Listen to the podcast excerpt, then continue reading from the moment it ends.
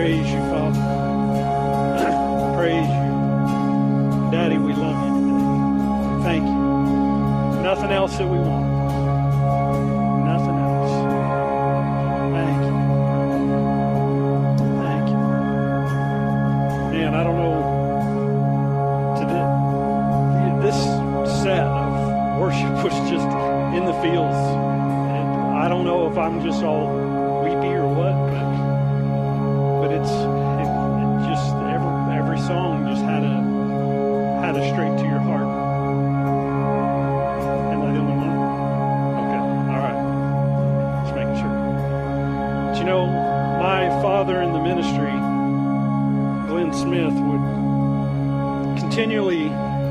About the blood, the blood, the blood of Jesus. You know, I was thinking about it in that first song, that nothing but the blood that we don't walk in true Christianity unless there's a transfusion of his blood into us. Because his that's where the power is. That's where it comes. That's where we have the faith. Someone asked me one time, this is kind of controversial, but this is my this is my take on things. Somebody asked me one time, you think the people in the Old Testament were saved? My my thought is yes, if they had faith in the blood. See, they had the blood of animals, but that looked toward the Messiah to them. And so when they took that blood and believed in that blood that would take away their sin in the Messiah to come, are you hearing me? It's the same as having faith in the Messiah that came. And that faith transfuses his blood to who you are. And it changes your life. That's how you can come before him with no shame. That's how you can come before him with no reservations. That's how you can come before him. It's with a holy blood transfusion from Jesus Christ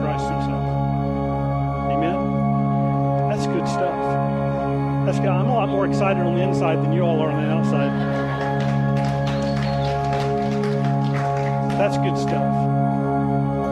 Thank you, Father, for the blood. Thank you for the blood, for the blood, Father. I thank you so much for the ability, the the uh, the honor and the privilege to get to come before your Spirit, to get to come before your throne, and and just receive from who you are, to receive from your voice, to receive from your Spirit, to receive from your Son, to receive, Father, what you did by giving your only begotten Son, Jesus Christ, to die on that cross, to give us a Holy Ghost blood transfusion, to give us the freedom to say we can get caught up in you. Thank you so much today, God. Thank you so much today.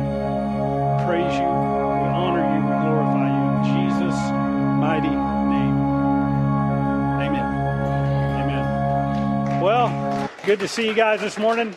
Say hello to somebody if, if you didn't a while ago, say or if you did a while ago, say hello to somebody else. There's plenty of people in here to say hello to, and then you can have a seat.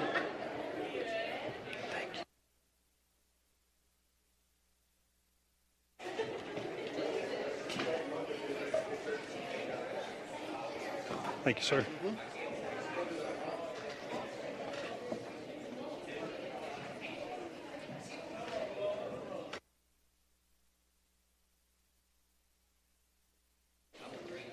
Amen. Well, how y'all doing this morning? Good to see you. Good to be seen, I guess. I want to welcome our Facebook Live and everybody who's joining us on our live platforms, and and we appreciate you joining us this morning. I hope you got you a good cup of coffee, got you your your dog or something sitting in your lap. You, you know, dogs need to be saved too. Okay, well. Um, he said, preach the gospel to all creatures. So preach it, preach it to your dog. Amen. All right. Anyways, good to see everybody this morning. Y'all are going to have to get just a little bit livelier for me this morning. I'm expecting a little bit more this morning. I'm expecting a little bit more this morning. um, anyways, it's, it's good to be here. I uh, hope y'all had a for, good 4th of July. Um, hold up your hands. All right, everybody's got their fingers. All right, good deal. Um, no, it was a, it was a good.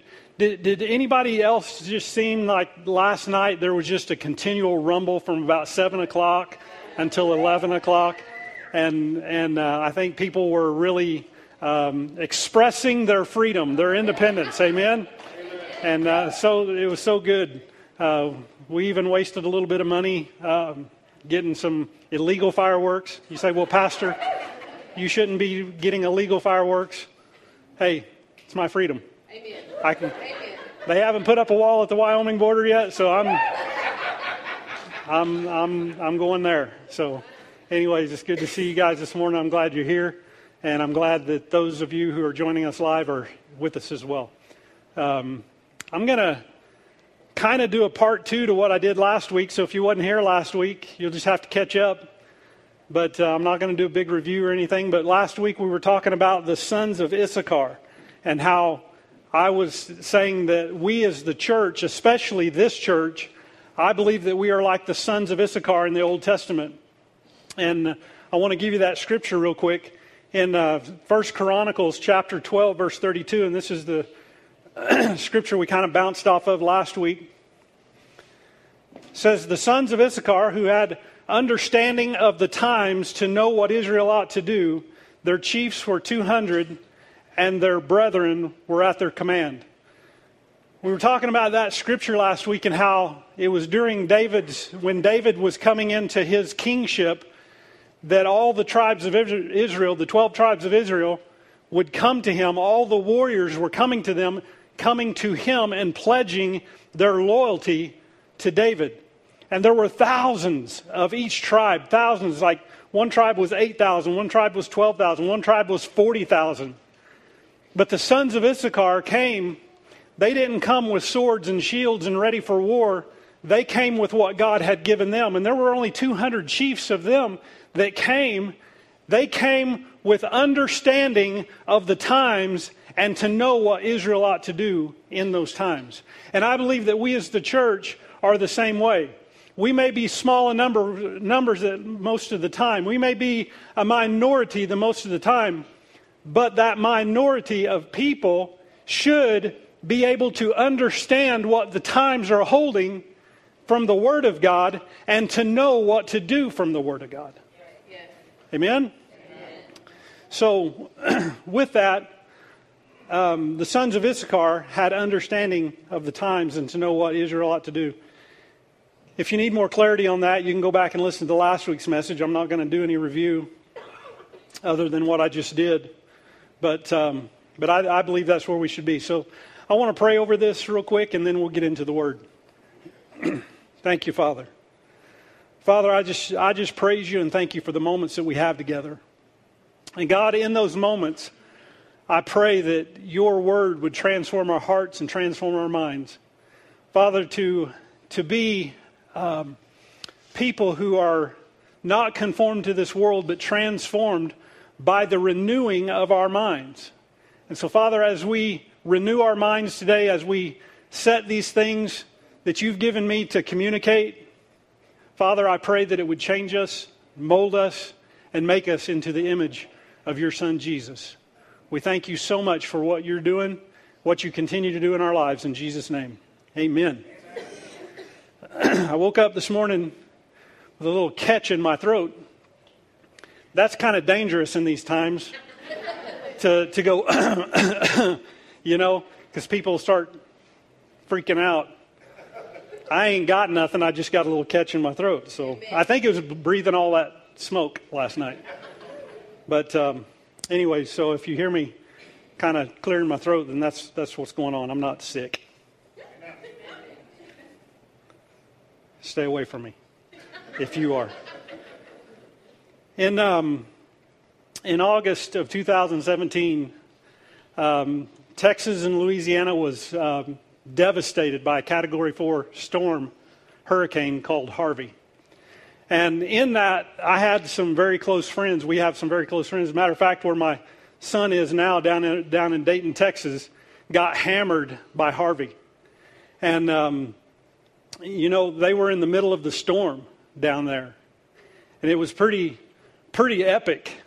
Hurricane Harvey was. And to hear the stories and to see the video, it's easy to see people during that time reacting to the storm with the same, probably the same mentality that people were reacting to the flood of Noah. I mean, the waters are rising, your houses are being flooded, and you don't know what to do. Uh, you know, it's, it's panic, sheer panic, and, and, and running around uh, like a chicken with his head cut off. You know, it's, it's uh, just, just that panic. And, and we watched people, uh, you know, my friends down there in Dayton, put aside their things and begin to go out and help people. We got to watch people take action, saving animals and saving people, diving off into waters that were infested with critters. Fire ants. I don't know if you've ever been to South Texas, but fire ants stink. Not stink, they, they, they hurt. Little old bitty fire ants light your world. and people diving off into the water and just being covered with fire ants trying to help other people and other animals and things like that. And they did it all because they were pushing in to bring hope. And we saw the rescues, we saw the recovery, and we saw the rebuilding that took place. With that in mind, I was thinking about that this week, and, and we began a conversation last week talking about the current crisis of our times. Like uh, Hurricane Harvey, you know, it's, it's easy for us to be flooded with, uh, with the big moments of trouble. It's easy for us to begin to react to those big moments, to react to the riots, to react to the, to the, to the virus, to react to what the politics are saying. It's really easy for us to do those kinds of things. And, and I, I've heard so many people begin to cry out, this is the end times. Can I give you all a little hint? It's been the end times for 2,000 years. We just happen to be in a little pocket. And to us, this is devastating. I'm sure the Apostle Paul thought that Jesus was coming back in his time. You know, some of the, uh, some of the old uh, disciples and prophets and things like that, they probably believed that Messiah was coming in their time. So, you know, why shouldn't we believe that Messiah is coming in our time? coming to get us. But we begin to cry out end times, we begin to cry out mark of the beast and rapture, and everybody's trying to trying to go. Well, let me tell you something. It's not time to go until we do something here to help people go with us. It's not about us, it's about getting other people to go with us. So we can either cry out those kind of things or we can grab our assurance of faith and navigate the waters of crisis around us. Because Issachar understood the times and they, they knew what to do in those times. So I feel like that we're people of that spirit. We're people of that temper. We're people of that morale of Issachar. So to understand what I'm talking about, we need to understand Issachar's story. We need to know who he is and what he's about. So I want to share that with you. If you have your Bibles, if you would go over to Genesis chapter 30. Genesis is the first, very first book in, in your Bible, I hope. If it's not, you probably got the wrong Bible. but, um, anyways, Genesis chapter 30 is where I want to go. And, and, and to find out Issachar's story, I believe that you're going to have to go through a soap opera this reading about, uh, reading about Jacob, Issachar's father, and, and getting to Issachar, it is a soap opera. Just weird stuff that went on back in those times. So it starts with Issachar's father. It starts with Jacob. Jacob was Issachar's father. Isaac was Jacob's father. Abraham was Jacob's grandfather.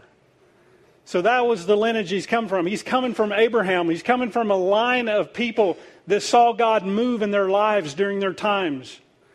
And so Jacob is in love with this girl named Rachel. He meets this girl named Rachel. He's, she's the most beautiful thing he's ever seen. He's in love with her. He goes to her father and says, I want to marry your daughter. And her father, Laban, Laban says, All right, if you want to marry my daughter, you got to work for me for seven years. Y'all know the story, maybe. So Jacob is so in love with this girl, he says, All right, free of charge, I will work for you for seven years because she is worth it. She is hot. so he works for seven years and he's ready for his wedding day. And he goes into his wedding day and, and they go through the whole ceremony. They don't have a ceremony like we do, or he would have known this from the beginning. But they go through this ceremony. He goes into the bedroom to consummate the marriage that, that night. He wakes up the next morning, consummates marriage, wakes up the next morning, and it's Leah, her sister, that's there. He says, Oh my gosh, this girl is kind of homely. She's not real attractive. I'm not working for her. Something happened. So he goes in, to Laban and he says, Laban, what happened here? He says, Oh, well, my oldest daughter needs to be married first. So you married her and if you want Rachel, you got to you got to work another seven years for her. And he's like, "Holy vey." so he works another seven years because he loves Rachel, but he's married to Leah. Now, back in these times, I don't understand how they did the, the multiple wife thing. You know, I think we've learned a lot from that, so we don't do that. but he, my my American Express can only afford one and a daughter. But he worked seven more years for Rachel, and when he finally gets Rachel, he gets to marry her. So he's married to these sisters. He's got homely and haughty that he's married to.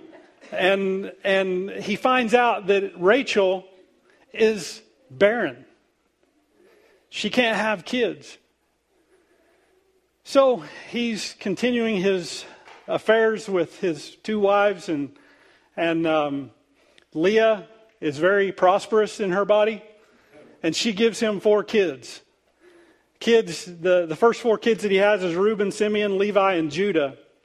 And every one of those kids, when you read this story, every one of those kids, every time that Leah has a child, she is hoping for the love of her husband. She says, Now maybe he'll love me. I give him another kid. Now maybe he'll love me. And she is just totally re- rejected, dejected, and unloved because he loves Rachel. Rachel can't have any kids, so she says, All right, I've got a handmaiden. I've got this lady that's serving me. Jacob, you can have her. Her name was Bilhah. Bilhah comes in, I don't know Jacob's problem. He says, woohoo. and he sleeps with Bilhah. And Bilhah is, when, when she gives birth, she conceives, and when she gives birth, they're considered his and Rachel's kids. And she gives birth to Dan and Naphtali. Leah, at this point, she has gone barren. She can't give him any more kids. So she says, I want in this game. She takes her handmaiden and gives it to Jacob.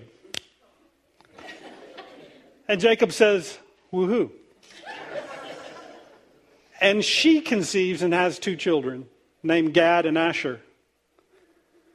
Then Leah, all of a sudden, is able to conceive again. She has two more Issachar and Zebulun. And then God does a miracle in Rachel's body, and she gives him two more kids named Joseph and Benjamin. All these kids that came from all these four different women make up the 12 tribes of Israel. So I want to get to, to Issachar's story. How did Issachar come along? It's a, it's a really cool, kind of funny story how Issachar come along. So Genesis chapter 30. Y'all with me? I know I gave you a lot of backstory there, but I feel like it's, it's uh, important. But here in Genesis chapter 30, verse 14, it says this One day The one, one day during the wheat harvest, Reuben, the firstborn, found some mandrakes growing in a field and brought them to his mother Leah. Rachel begged Leah, Please give me some of your son's mandrakes. But Leah angrily, jealously, replied, Wasn't it enough that you stole my husband? Now will you steal my son's mandrakes as well? Rachel answered, I will let Jacob sleep with you tonight if you give me some of the mandrakes. I'm telling you, this is messed up. I'll let Jacob I'll let Jacob sleep with you tonight if you give me some of the mandrakes. So that evening, as Jacob, this is funny. So that evening, as Jacob was coming home from the fields, Leah went out to meet him and said, You must come and sleep with me tonight. Get in my room. I have paid for you. I have paid, paid for you with some mandrakes that my son found. Now, how would that make Jacob feel? I've been bought with fruit. so, it says in verse 17, or it says, So that night he slept with Leah. In verse 17, it says, And God answered Leah's prayers, and she became pregnant again and gave birth to a fifth son, her fifth son, Jacob's ninth son, named, and she named him Issachar. For she said, God has rewarded me for giving my servant to my husband as a wife. So here, here's Issachar. He's, he's born. She names him Issachar, which means that there is reward, is what his name means. A reward for what? At this point, Rachel and Leah cannot conceive, and so Reuben finds these mandrakes, brings these mandrakes in. Now, I looked up this word mandrake, and, and I looked up, I, I know it's a fruit, but it was a certain kind of fruit that grew there in, in, in the uh, place where they were at, in this, in this uh, region. And every one of my sources said that these mandrakes were known as love apples. Love, that is hilarious. Love apples. Because they were considered an aphrodisiac. Rachel, who didn't need an aphrodisiac for Jacob, wanted the love apples. I don't know if her thing was, I've got to have those love apples so that she doesn't conceive again and she was barren as well at that time. But she takes all the mandrakes, sells him out, and Leah says, There's nothing to turn this guy on. So I'm just going to force him to do this. And what happens? She gets pregnant. To her, that is a reward. Do you see what I mean? She didn't need the love apples. She just needed a man. And she got pregnant. And she named the baby Issachar, meaning reward. So now Issachar is in you know in the earth, he's on the scene, he's there. So what is Issachar's story throughout his life? Issachar between between verse between chapters 30 and 49 Issachar is mentioned twice, and he's only mentioned as a name, not as him doing anything. So when you look at Issachar's life between the time he was born and the time that Jacob dies, he's just a good son. He didn't do nothing great, he didn't do nothing terrible.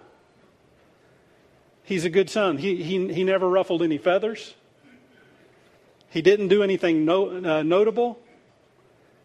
No great mention of his name for 18 chapters. Then Jacob, on his deathbed, begins to prophesy to his sons. He has all 12 of his sons in there. If you would go over to verse, uh, chapter 49 in Genesis, and we're going to see what, what Jacob said. Jacob's on his deathbed and he begins to prophesy. And I'm just going to go through what he prophesied to Issachar. Listen to what he says about Issachar. Verse 14. Jacob puts his hand on Issachar and he says, Issachar is a sturdy donkey, resting between two saddle packs. When he sees how good the countryside is and how pleasant the land, he will bend his shoulder to the load and submit himself to hard labor. That's what Jacob says about Issachar. When I read that, things begin to jump out at me because I believe that Issachar, especially when they come to David, was a picture of the church. But the church also has this picture of what Jacob began to prophesy over Issachar. And I, and I see this as the church today because for the last couple of centuries, maybe even longer, I see the church as Issachar because we have really ruffled no feathers. We haven't done anything of great mention. We haven't done anything notable. We've kind of set back and become the minority. We've kind of set back and not really. Now, there's, there's certain people that voice their opinions, but a lot of times their opinions get them in trouble instead of advance the kingdom. Are you with me? Yes. I, I, love, I love that we have voices in the church. But sometimes those voices get left out in the open and not supported. We ruffle no feathers. We do nothing notable.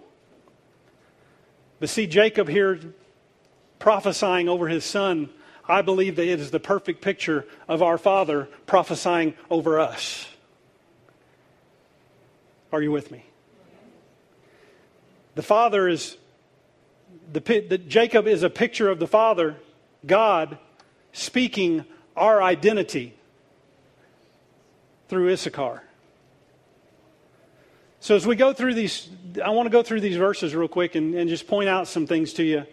Uh, Jacob said about Issachar, he said, Issachar is a sturdy donkey. Now, listen, that is not an excuse to be a jack wagon. It's not an excuse to be a donkey yourself. Many in the church think that our voice means that we get to be a donkey. Are you with me? Yes. He said, Issachar is a sturdy donkey. The word sturdy there means to be strong and well abled. He's a strong and well abled donkey. In other words, that donkey can be counted on to carry the load. God is looking at us as the church and He's saying, You all can be counted on to carry the load. You are like a strong donkey. You are able to carry the load. Father God looks at the times that we live in. Let me tell you something God ain't surprised by the times we live in. Amen. He knows, and He knew what time that you would be born into. And he knows that. So when he looks at the times that we live in, he wants us to know, he wants you to know that you can bear the burden of these times. You're stout. You're strong, no matter what you even think about yourself. You're stout and you're strong. You've been called to be a child of His for this time. He goes on and he says the second thing he sees, Issachar sees how good the countryside is and how pleasant the land. What we have to understand is that we have the ability to see the good and the beauty of every season. Did you hear what I said? We have the ability to see the good in every season, the beauty of every season even the trouble, even in times of trouble, it is not for us to be the ones to point out the trouble. It's for us to, to point out the beauty and the goodness of the times. No matter how bad the times look, there's always beauty in there. You see, anytime you see God stepping into anything, there is always a goodness of God that happens. He is a good God. And he shows us, he gives us beauty for ashes. How, how many of us can look at a fire pit and go, man, that's pretty. But God is saying there's something beautiful in it. You have the ability to look at the beauty, not sit around and point out the grossness. See, when life unleashes the floodwaters into our times, it's up to us to launch a boat. And when the boat fills up with water, it's time for us to walk on the water. We got to find the beauty. We got to find the pleasant. We got to find the good in everything. Amen? The third thing that he mentions here is he said he will bend his shoulder to the load and submit himself to hard labor. God has given us the ability to humble ourselves to the weight of the times and to serve. What are we going to do in the times when, when hard times come, when bad times come? What are we going to do? Are we going to are we going to rise up and tell everybody how bad they are? Or are we going to humble ourselves and serve people? To take that load of the times and to step into the seasons, to step into those places and begin to serve people. Begin to serve. I was on a podcast a while back, and it was it was not a you know deemed a Christian podcast. It was just a it was just a good uh, leadership podcast, and I got to share some things, and, and God dropped something into me as I was talking to these guys. One of them asked a question about you know hard times and things like that, and and what what do uh, I'm not going to use his words, but he says, what do you do when people are jerks? And I said, you gotta, you gotta serve them. You gotta serve people, even when they're jerks. You gotta serve them because, and this is what God dropped into me. He says, when you serve, you step into God's territory. Because God is, God is there to serve. He serves you even when you don't deserve to be served. And when we serve people, even when they're being jerks, even when the times are hard, when we step into a servitude, we step into his territory. And you begin to be engulfed with his presence when you serve people. See, Jesus told us, some of y'all are looking at me like you're not convinced. Jesus told us when he was asked, What is the greatest commandment? He said, Love God and love people. But in order to prove your love for God, you have to serve people to prove your love for God. He said, You want, you, you know, you can stand around all day and say, Oh, I love you, God. I can sing all the worship songs, raise my hands, and tell him how much I love him and how good he is. But that don't mean nothing until you start serving and loving people. You step into his territory. Love them even when they don't deserve to be loved. Amen. Wow, you guys are quiet today.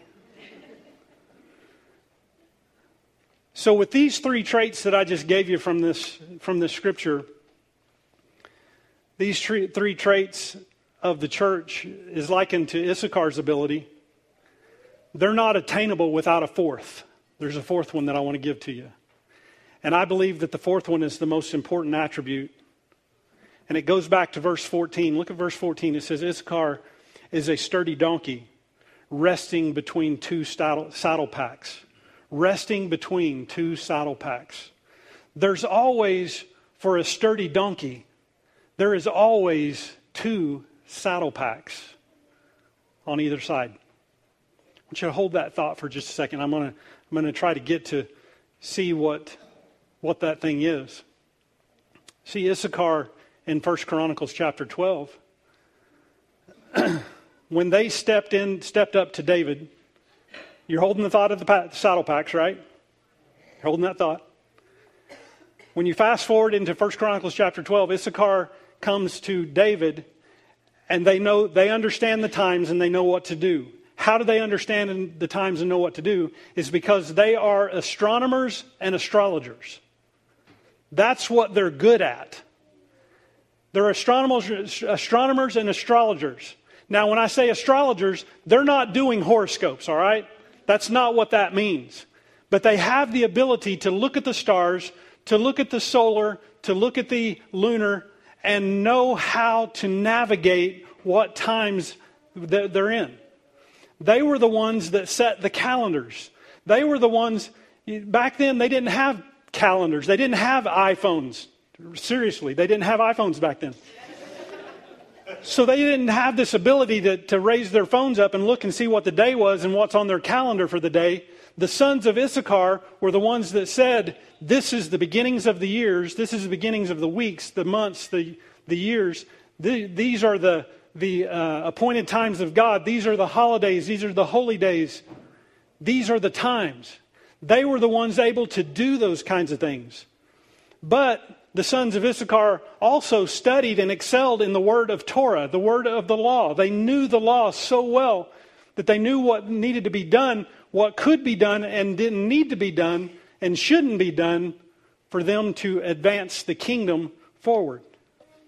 And they were they they they took the nation and, and the nation trusted them with the wisdom, the experience, and the skill for the direction and advice, for direction and advice on what to do. That's what the sons of Issachar did. So here's my point today. And this, when I say this, it might make some people mad in Christianity. And, and you know what? I don't have time to worry about you being mad. Just get happy in the same shoes you got mad in. You don't have to agree. Amen. You don't have to agree with me. But listen, this is, this is, this is my beef. I've got the mic right now. This is my beef. But I look at this, these attributes of Issachar, what I just talked about, knowing the times and understanding the word and knowing what Israel ought to do and being trusted. Shouldn't that be Christianity in the church right now? Shouldn't we have those things that the people, that people that aren't even churchgoers trust us to know what's going on in this world? To be able to leverage the kairos moments. We talk about those times. Lynette preached at the very beginning of the year about kairos and chronos.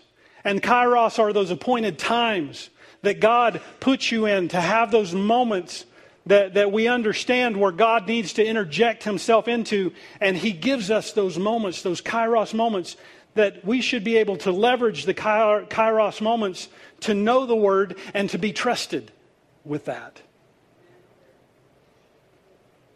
But instead, we see these times that we're living in and we start blaming. Cannot tell you how many Christians I've heard blame the devil on these times. Now, that's okay. Blame the devil. He's a rotten sack of stuff, anyways. But we go to blaming the devil.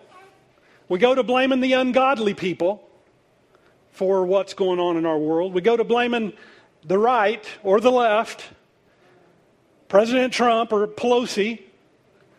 We start blaming all these things. We start looking to cast blame. All the while knowing that the church is the ones responsible for the times that we live in today. It's not them who've allowed all this to crap to happen. Sorry, all this stuff to happen. It's us. The church is responsible for the times we live in. You say, well, Pastor, that puts a lot of weight on us. Sorry. Not sorry because I'm in it with you. People are doing what they're doing because we haven't got a hold of things. We've been Issachar. We haven't been notable. We haven't been memorable. We haven't ruffled any feathers. And like Issachar, as his father begins to prophesy to him these things, we have to understand and we have to know as the church that we are the catalyst for the shifting climates we live in.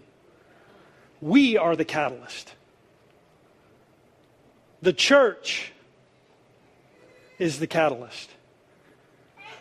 And like Issachar, we are the ones to shoulder the leadership of the load of crisis times.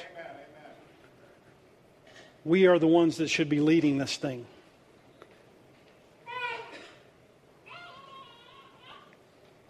See, Issachar, likening to the church, is between two evenly weighted saddle packs.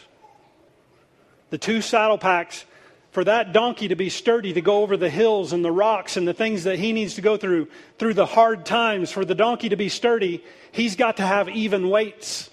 You can't offset the weights, you've got to carry the weights evenly. Are you with me? There's got to be two evenly set weights.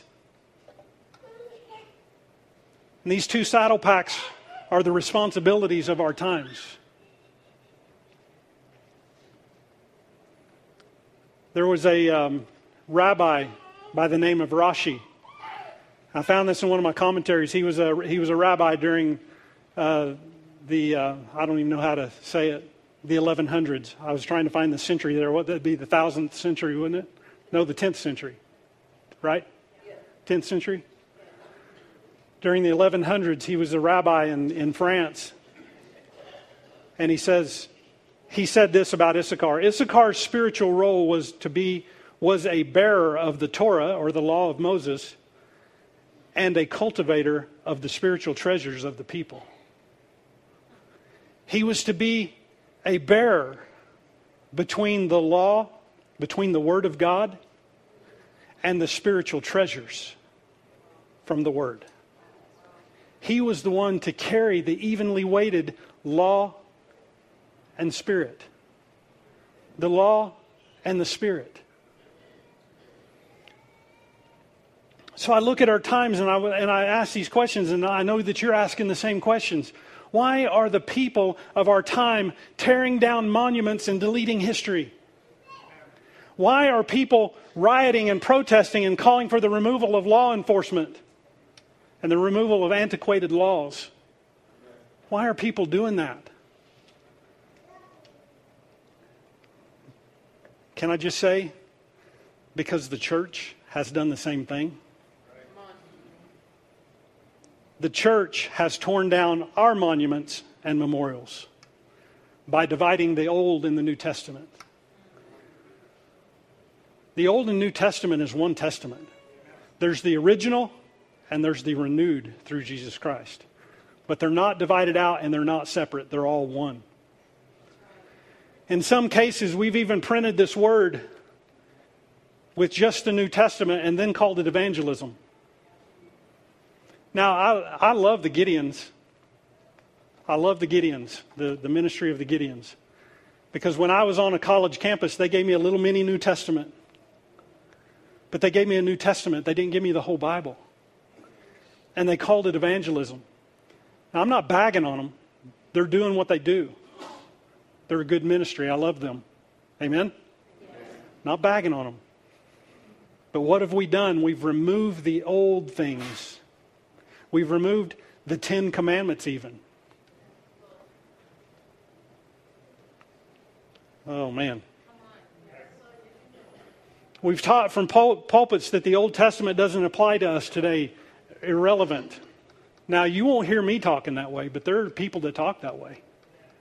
They're saying that you, you can't preach from the Old Testament. The Old Testament has passed away, it's old stuff. You can only use that for stories to carry out your New Testament deals. I don't agree with that. I think it's great that you can do that, but I don't agree with it. And there's some that are that um, that tell that the law of Moses is dilapidated, and that even the Ten Commandments don't even apply to us today. Do you know what you're doing? You're bringing law, lawlessness in. You're removing the law and the very thing that enforces what's right and wrong in our lives. I mean, there, there's a lot of places that I could go with this right now, but I'm not going to. I'll do that later. I'll just leave it up to you because I trust you. I know that God has given you the ability to go in and find these things for yourself. A man named George Santayana said this, and you've probably heard it before. It says, Those who do not remember the past are condemned to repeat it. See, what we've done is we've told the next generation to have vision. And that's good. Have vision. We all need to have vision. Amen? We need to have vision. We need to be able to, to look into the future and set some goals and set some, some things in place so that we have a place to go. And we've told people, these, this next generation, we've told them, focus on the future. But sometimes when we're just telling people to focus on the future, we're communicating to forget the past, to forget the law, and focus on the future and the spirit only. But that's, in, that's imbalance when we forget the past. When we tear down our monuments and memorials, we forget the past. And when you have that kind of imbalance, you can never be a sturdy donkey going into the future. If you don't understand your past and you don't know how to stand on the foundation, right, wrong, or indifferent, it's still a foundation that you need to stand on that will launch you into your future. But if you have nothing to launch you into your future, you ain't going to get launched. You're going to fall into a black hole. And it's, it's not going to take you anywhere but down.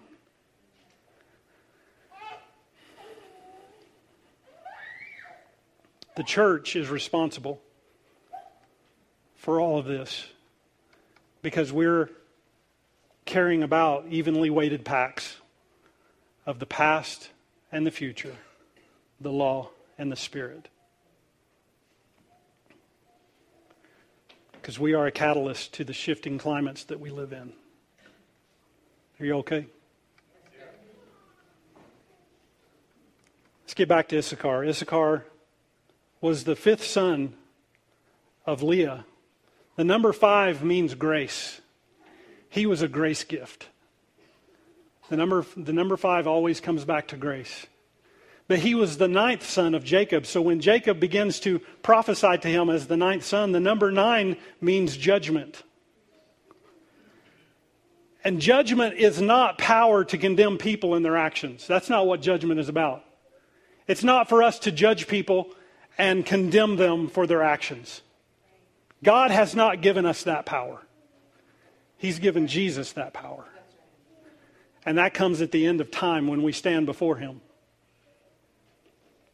So, judgment is not about power to condemn people in their actions, but judgment is about carrying the balance weights of understanding the times and knowing what to do we take the times that we live in and we find what the Word says about them and we know what to do to go through them and to take everybody with us, to be that catalyst, to be that leader through crisis times. We are the ones to hold the judgment of those things, not people. The judgment of the times, not the judgment of the people. Because when we do that, it produces faith of the Spirit, hope of Jesus and the love of the Father. Faith, hope, and love. So, what do we do?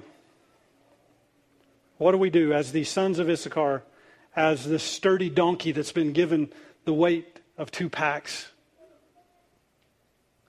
so that we can go through the times and we can navigate the rocks of crisis, so that we can go through the mountains and we can go through the floodwaters? What do we do? I've got three ways to step into Issachar because you're the church. Three ways to do that. You ready? It's really simple. They're, they all start with the letter V. Okay, Sesame Street time. Number one, we've got to have a voice. We have to have a voice. We don't have a voice for intentional conflict. We have a voice because God has given us the ability to know what to do. In Romans chapter 8 verse or Romans chapter 10 verse 8 it says that the word is near you in your mouth and in your heart the word of faith which we preach. The word of faith is near you, it's in your mouth and in your heart. He has given us a voice to take the word and speak the word and bring the word into our time to give us a voice to know how to do what we need to do, to understand and know how to do what we need to do. here a few weeks ago, a lady in this church was invited to go down to our capital to listen to our lawmakers of this state try to determine whether they're going to make your kids receive a virus shot. And they're, the lawmakers are running over the voice of the people in order to set these things in motion. And this lady in our church goes down there with her kids and with her friends to hear what's being said and to begin to voice what is right in the times that we live in. It's not right that, you know, her, her thought on this matter is it's not right that you give women the freedom with their body, but you give kids no freedom with their body. Come on. Come on. Or parents freedom with their kids' bodies to know what's right for them. And so she's down there, and, and, and things begin to happen, and they won't let them go in. But she becomes a voice in the room to calm everybody down when everybody gets all riled up in the times.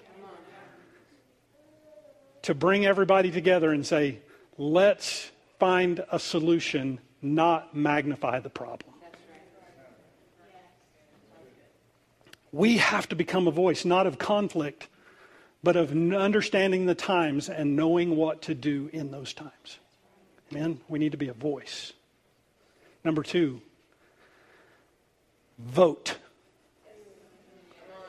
We are in an election season and they're trying every way in the world to keep us from being in one. Because the government's wanting us not to vote. But see, we have been given a right to vote. We live in a democracy. We have to exercise our rights and our privileges. And what has happened is the church has been pushed out of the political arena because of separation of church and state.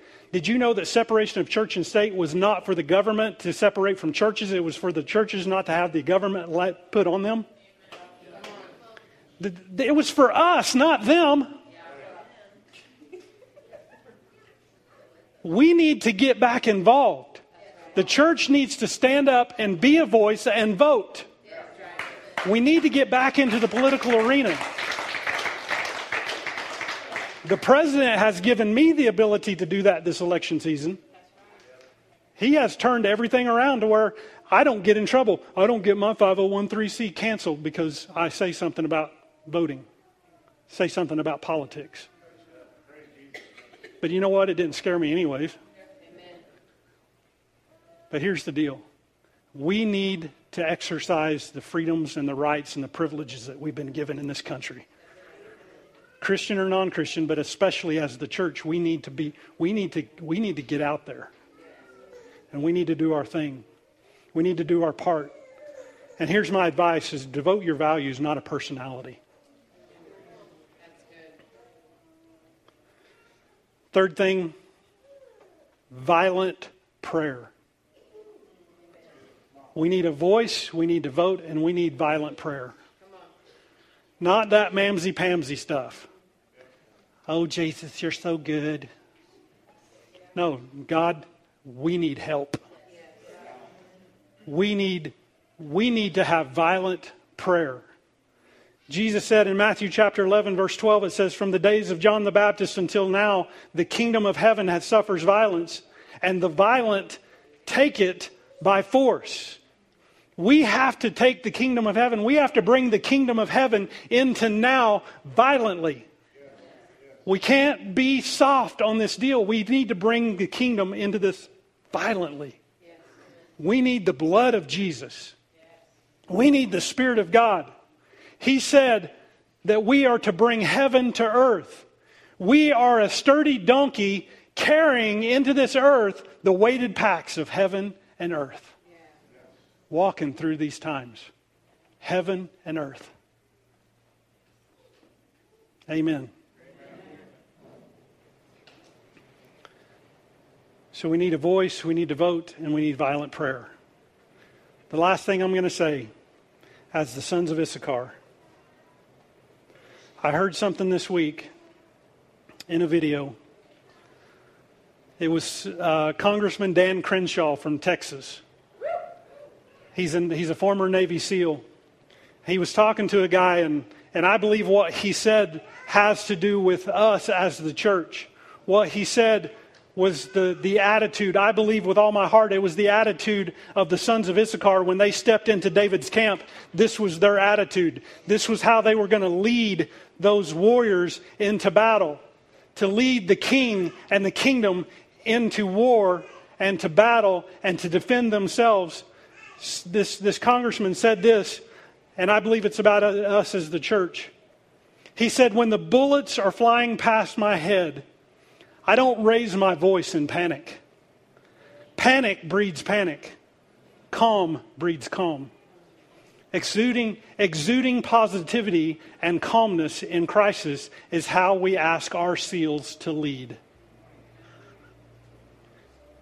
He said, when bullets are flying, when crisis is happening, when the heat is on, we don't lose our minds. Church, we don't lose our minds. Church, we've got to bring calm into calm. Say, well, isn't that leading the people wrong? No, it's leading people to have a head on their shoulders to know what to do and how to move through these times.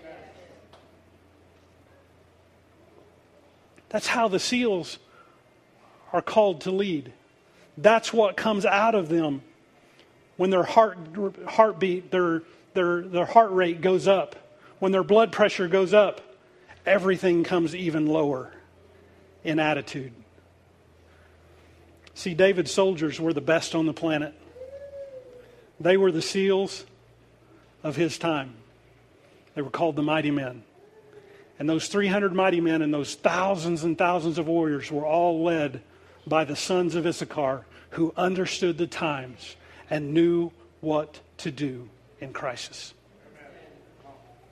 With this same spirit, let us lead in these times of crisis. Amen?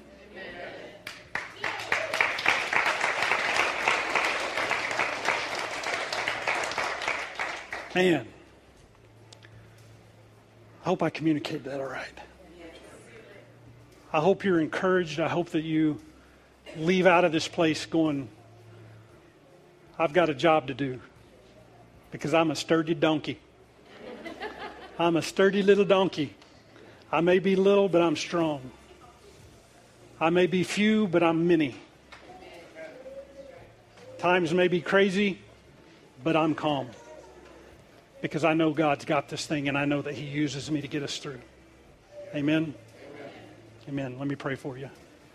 Thank you, Father. Father, you are so good. Father, I thank you so much for trusting us.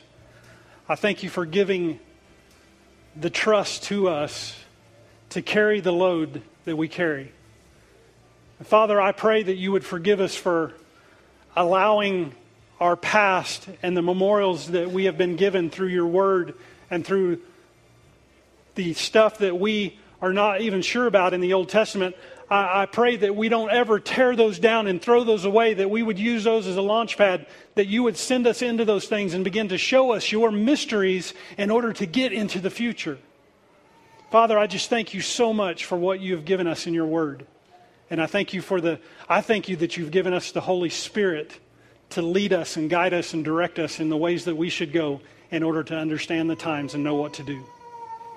Father, in Jesus' name, I pray that if there's anybody here in this room or under the sound of my voice that has never come into a relationship with you, has never come into that place where they have trusted you, Father, I pray that in this moment, that they would set their heart in a place where they can see Jesus Christ hanging on that cross.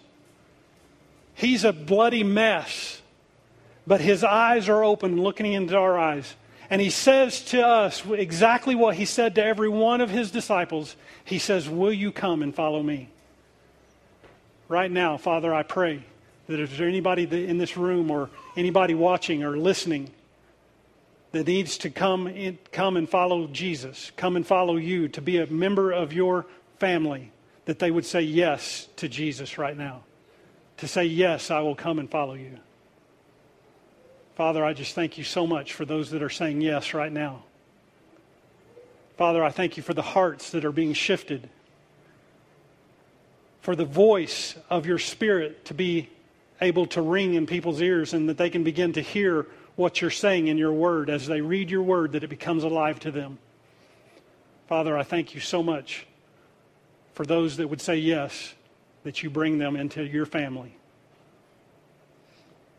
Thank you, Father, for all that you do. Thank you for giving us your Son, Jesus, and we glorify you and praise you and magnify you in Jesus' name. Amen. Amen.